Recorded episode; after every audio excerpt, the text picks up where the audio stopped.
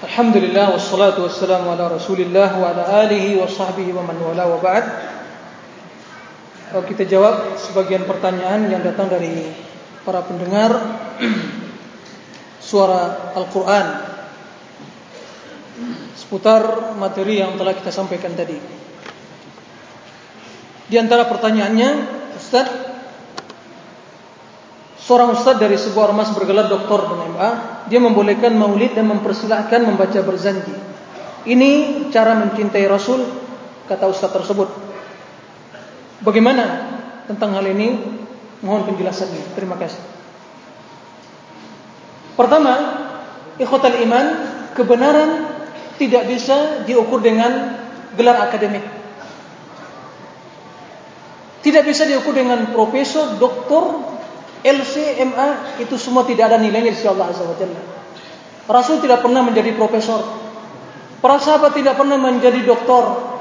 Para tabi'in tidak pernah menjadi MA, LC tidak pernah. Tapi mereka imam, Rasul, An-Nabi. Nah, tidak ada nilainya itu di sisi Allah dan bahkan tidak ada nilai dalam pandangan ilmiah kalau menyelisih kebenaran. Yang ilmiah itu yang sesuai dengan kebenaran. Sekalipun yang mengatakan tidak punya gelar sama sekali. Ini standar kita. Jadi jangan tertipu dan tergiur dengan gelar yang yang panjang yang bertali-tali ya, berkait-kait. Haji fulan profesor doktor LCN sampai ya, mungkin menyandang gelar lima sambung menyambung dari Sabang sampai Merauke gelarnya, enam itu tidak ada nilainya dalam mizan syar timbangan syariat. Imam Syafi'i tidak pernah menjadi profesor, tapi dia apa melebihi dari segala profesor-profesor yang ada. Oleh karena itu, kebenaran adalah al-haqqu mir rabbik fala takunanna Kebenaran dari Rabbmu. Apa yang sesuai dengan Al-Qur'an dan itulah kebenaran sekalipun bertentangan dengan perkataan profesor doktor dan lain-lainnya. Jika dia mengatakan membenarkan sesuatu yang terlarang atau sesuatu yang bid'ah, maka jelas tidak ada nilainya. Rasulullah mengatakan kullu bid'atin dhalalah. Dan kalau kita melihat kapan munculnya Maulid, pernah Rasulullah Maulid Nabi? Pernah para sahabat Maulid Nabi Abu Bakar? Pernah Imam Syafi'i? Enggak pernah. Kapan munculnya? Munculnya hal itu di waktu tegaknya dinasti Fatimiyah Syi'iyah. Fatimiyah Ubaidiyah. Di waktu itu yang bermarkas atau yang kerajaannya di Mesir. Karena di zaman Al-Fatimiyah Ubaidiyah Syi'iyah itu di antara tradisi mereka mereka banyak melakukan peringatan-peringatan Maulid seperti itu. Setiap imamnya ada peringatan Maulidnya. Di antaranya Maulid Nabi, Maulid Ali, Maulid Husain dan yang lain-lain macam-macam. Jadi hari-hari mereka sepanjang tahun itu penuh dengan ritual-ritual Maulid-Maulid seperti itu. Dari situ mulai asal usulnya. Dan ini menyerupai perbuatan orang-orang Nasara yang memperingati hari kelahiran Masih. Ini dari satu sisi. Dari sisi lain, secara historisnya, secara sirah itu juga tidak bisa dibenarkan. Kalau peringatannya di bulan Rabiul Awal, para sahabat, para ulama, ahli sejarah berbeda pendapat kapan Rasul dilahirkan. Tapi mereka sepakat Rasul meninggal di Rabiul Awal. Dilahirkan itu semuanya berbeda pendapat. Al-Imam dalam bidayahnya menjelaskan perbedaan dalam hal itu. Kesimpulannya tidak sepakat. Kenapa kita memilih Rabiul Awal dalam memperingatinya? Bahkan pada dasarnya orang-orang yang memperingati hal itu karena Rasulullah meninggal di bulan Rabiul Awal sementara dalam kelahirannya tidak ada sepakat kata sepakat dalam hal itu jadi pada dasarnya mereka memperingati hari kematian Rasulullah wasallam. Karena Rasulullah meninggal di Rabiul Awal. Oleh karena ini satu sisi. Kemudian jelas, kalau hal itu suatu kebaikan, tentu Rasulullah dan para sahabatnya akan lebih dahulu. Siapa yang lebih cinta pada Rasulullah? Kita yang ada sekarang ini atau para sahabat yang dikatakan oleh Umar la anta ahabbu ilayya min nafsi engkau yang lebih aku cinta daripada diriku dan begitu perkataan para sahabat yang lainnya tapi bagaimana mereka mengaplikasikan kecintaan yang tulus dalam hidup kehidupan mereka mengikuti sunnahnya mengikuti agamanya dan meninggalkan perbuatan-perbuatan yang beda. Mereka memahami perbuatan yang beda adalah sesat. Karena Rasul mengatakan kullu bid'atin dhalalah sehingga ada orang belakangan mengatakan ada bid'ah hasanah. Di antaranya Maulid Nabawi. Ya subhanallah. Anaqbal qawla haula wa natru qawla Rasulullah SAW apa kita akan menerima perkataan orang-orang yang menyandang gelar-gelar seperti itu dan meninggalkan perkataan Rasulullah SAW oleh kerana itu perkataan yang seperti itu itu bukan pertanda kecintaan tapi pertanda kedurhakaan kepada Rasulullah SAW kenapa? sebab orang yang menyelisih sunnahnya adalah orang yang tidak mencintai Rasulullah SAW Wallahu a'lam. Di antara pertanyaan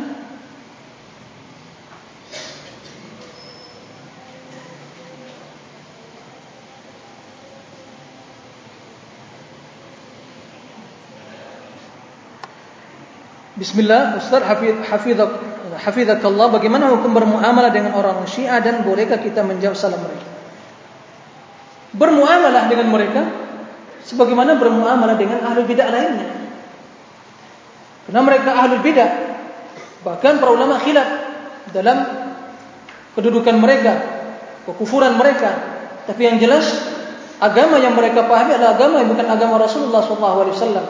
Mereka mengatakan Al-Quran ada diselewengkan, mengatakan para sahabat seluruhnya kafir kecuali tiga orang atau tujuh orang, mengatakan Allah itu tidak mengetahui satu kejadian setelah terjadi, mereka menghalalkan kebohongan mencela Aisyah melakukan zina wal iyadu billah qatalahumullah.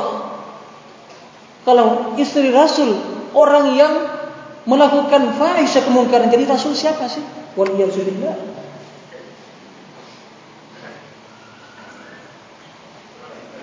oleh kerana itu dalam hal ini jelas dan mereka adalah melakukan kesyirikan menyembah kubur Husain, menyembah kubur Ali, bahkan mereka mengatakan sebagian Abdul Husain wa Abdul Ali dan seterusnya. Mereka tidak akan ada namanya Abdul Rahman wa Abdullah, tapi Abdul Husain, Abdul Ali, Abdul macam-macam. Menghambakan. Kalau antum melihat apa yang terjadi di negeri yang dikatakan yang mereka yang tersuci dari Mekah dan Madinah yaitu Aba Karbala itu dilaksanakan kesyirikan nyata ya. Oleh karena itu sikap kita bermuamalah secara zahir ya. Bermuamalah secara zahir itu yang harus kita lakukan. Dan tidak akan mungkin bisa disatukan antara Syiah dengan Sunnah. Ibarat orang yang ingin menyatukan antara air dengan minyak. Enggak bisa disatukan. Karena prinsip berbeda akidah berbeda yang satu akidahnya. Ahli sunnah akidahnya dari Allah Rasulullah dan para sahabatnya. Yang satu akidahnya dari warisan Yahudi. Abdullah bin Sabah Yahudi. Mungkinkah sama? Keserupaannya lebih banyak dengan Yahudi daripada kaum muslimin. Sehingga salah seorang menulis kitab Batlul Majhur bi Musyabahatir Rafidhah bil Yahud. Keserupaan kesamaan antara apa? Yahudi dengan Syiah seperti itu oleh karena itu tidak akan mungkin disatukan. Orang yang mengatakan bisa disatukan itu orang-orang yang telah menjual keyakinannya demi halus, demi duit. Oleh karena itu jangan kita tertipu, tapi waspada. Karena tidak demikian kita tidak boleh mengkodiminya. Sebab ahli sunnah orang yang bijaksana. Tapi jelas kita harus waspada, jangan tertipu dengan slogan-slogan mengatakan cinta alul baik itu hanya sebagai apa? Sebagai skenario, skenario mereka. Slogan yang diucap-ucapkan, yang diutarakan, yang dibangkan-angkan untuk menipu berdasarkan akidah taqiyah.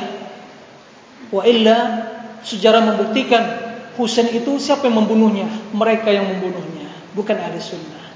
Mereka menyuruh datang Husain dari Mekah datang ke Kufa kami akan menolongmu kami syiatuka dan seterusnya begitu melihat mereka pedang tajamnya. Ya. Uh, al-hajjat mereka meninggalkan hal itu meninggalkan Husain dibunuh oleh orang-orang yang zalim tentunya. Tapi mereka membiarkan. Kalau mereka betul bersungguh-sungguh memperjuangkan dan pejuang orang-orang yang tulus mengikuti Husain maka mereka akan memperjuangkan. Oleh karena itu apa yang kita saksikan perbuatan mereka yang mengatasnamakan cinta ahli bait itulah kebohongan air mata yang keluar dari mereka di waktu perayaan-perayaan hari-hari yang seperti Asyura seperti itu, itu air mata buaya. Waspada. Jangan tertipu dengan hal itu. Semua kebohongan. Oleh karena itu, mari kita waspada. Pelajari akidah sunnah. Pelajari asal usul mereka. Bila ada orang yang mengatakan bahawa antara sahabat dengan ahlul bait terjadi permusuhan, itu tidak benar. Bila ada orang menghalalkan perzinaan dengan nama mut'ah, jelas itu jelas menghalalkan sesuatu yang diharamkan. Bila ada orang yang mengatakan Al-Quran diselewengkan, itu satu kekufuran. Ahli sunnah mengatakan sepakat jika ada orang mengatakan satu huruf telah dihilangkan, diselewengkan, itu? Kufrun billah. Apalagi kalau mengatakan Quran telah diselewengkan. Quran yang sekarang itu sepertiga dari Quran yang telah disembunyikan. Masih ada Quran Fatimah kata mereka yang tersembunyi. Dua per tiga lebih banyak dari Quran yang ada sekarang ini. Mana Quran tersebut?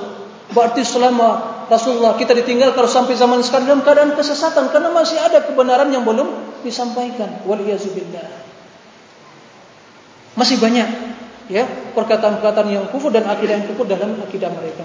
Oleh karena itu saya mengatakan ini bukan mata tapi agama, agama yang mengisi agama Rasulullah SAW. Maka waspada.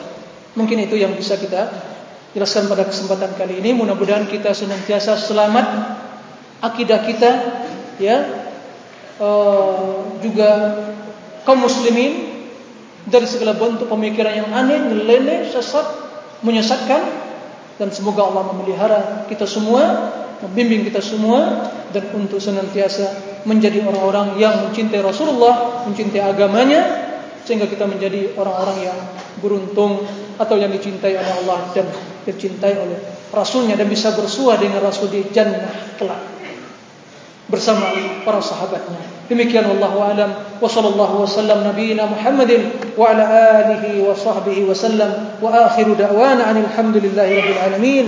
Subhanaka Allahumma bihamdik ashhadu an la ilaha illa anta astaghfiruka wa atubu ilaik.